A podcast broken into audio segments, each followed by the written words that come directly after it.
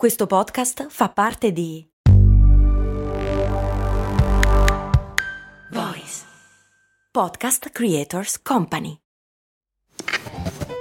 Ehi, ma tu lo sai cosa potevi comprare nel 1860 con l'equivalente di 10 euro di oggi? Beh, potevi comprare una casa e nel 1950 una piccola barca. Negli anni 70, sempre con 10 euro, potevi comprarti un vestito elegante. E oggi, con 10 euro, cosa puoi comprare? Un chilo di pane, un kebab? Effettivamente non un granché, ma puoi comunque investirli per il tuo futuro. Come? Beh, su Scalable, un'app che ti mette a disposizione gli strumenti essenziali per costruire una cultura del risparmio. Ti consente di investire in modo flessibile in azioni, ETF e fondi creando piani di accumulo automatici a partire da un solo euro. Quindi con 10 euro diciamo che siamo proprio alla grande. In più, con Scalable puoi iniziare il tuo percorso di investimento in piccoli passi, approfittando di una sezione dedicata all'apprendimento dei principi base degli investimenti. Amplia le tue conoscenze finanziarie e fai crescere i tuoi investimenti nel tempo. Scopri Scalable per i tuoi investimenti. Link in descrizione.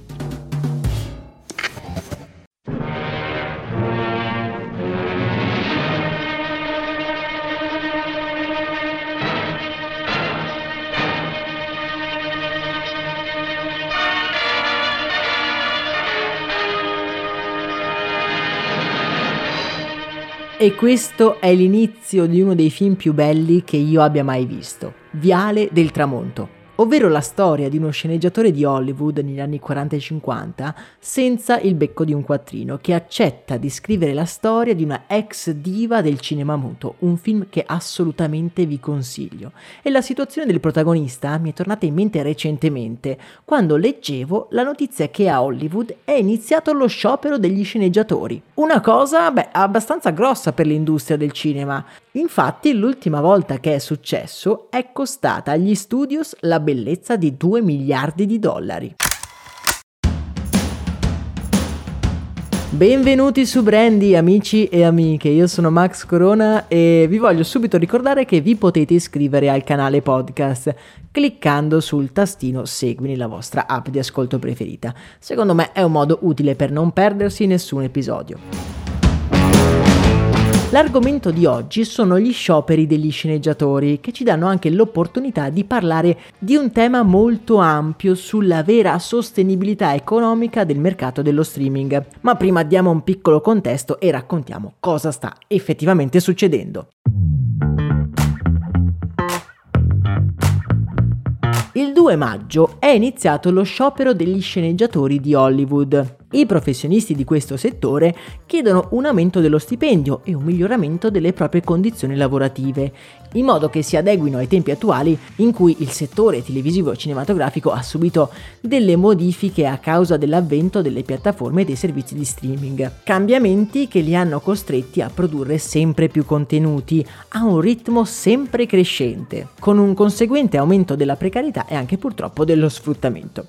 Diciamo che Netflix e compagnia bella hanno creato una sorta di all you can eat di film e serie tv, che necessita di un grande sforzo creativo per stare in piedi. C'è da un lato tanta domanda di storie, ma questa domanda non si riflette con un aumento della ricchezza generata dal settore. Cerco di spiegarmi un pochino meglio.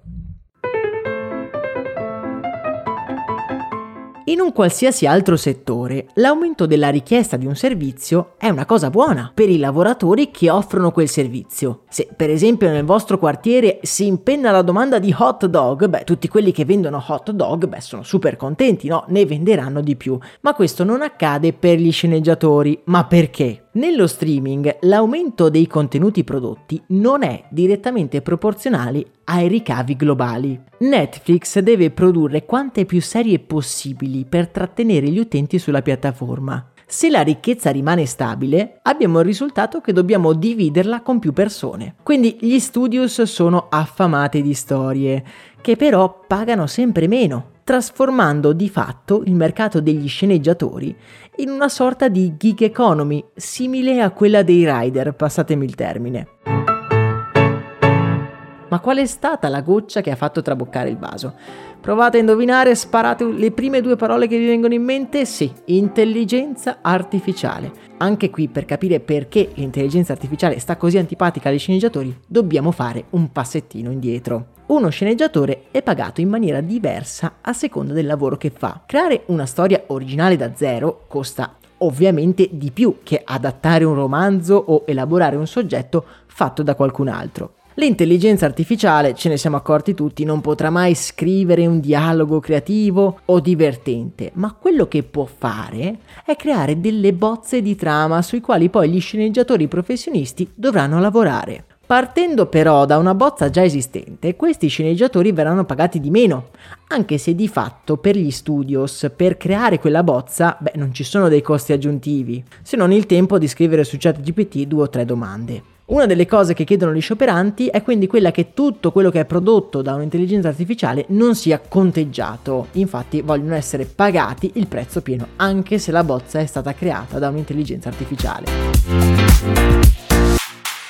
Questo sciopero, a mio parere, al di là delle ragioni di una o dell'altra parte, è un settore in più della crisi che sta attraversando il mercato del cinema e delle serie tv. A mio parere questa produzione convulsiva di contenuti toglie sia la magia, ma anche dei guadagni al mondo del cinema.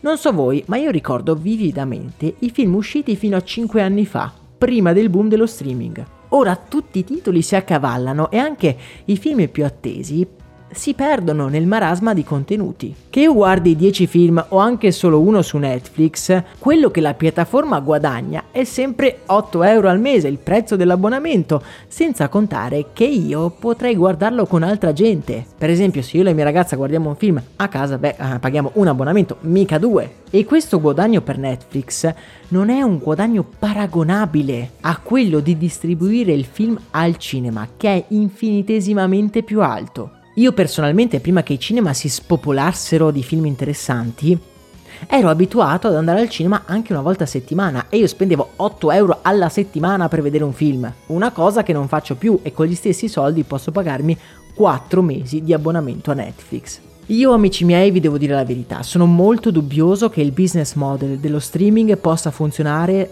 sul lungo termine e mi stupirebbe se i grandi colossi non facessero entrare nella loro offerta o prima o poi anche i cinema. Ovvero, non lo so, un Netflix Theater, un posto per vedere i film in anteprima, prima che arrivino sulle piattaforme, in modo da ampliare l'offerta e anche aggiungere un guadagno extra.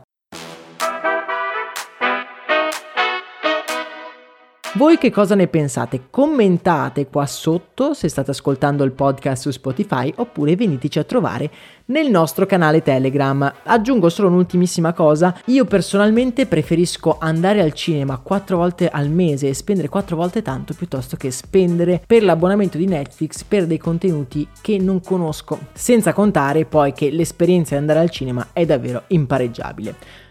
Voi che cosa ne pensate? Commentate qua sotto se state ascoltando l'episodio su Spotify oppure veniteci a trovare nel nostro canale Telegram che trovate linkato nella descrizione di questo episodio. A me non resta che augurarvi una serena giornata, un abbraccio e un saluto da Max Corona.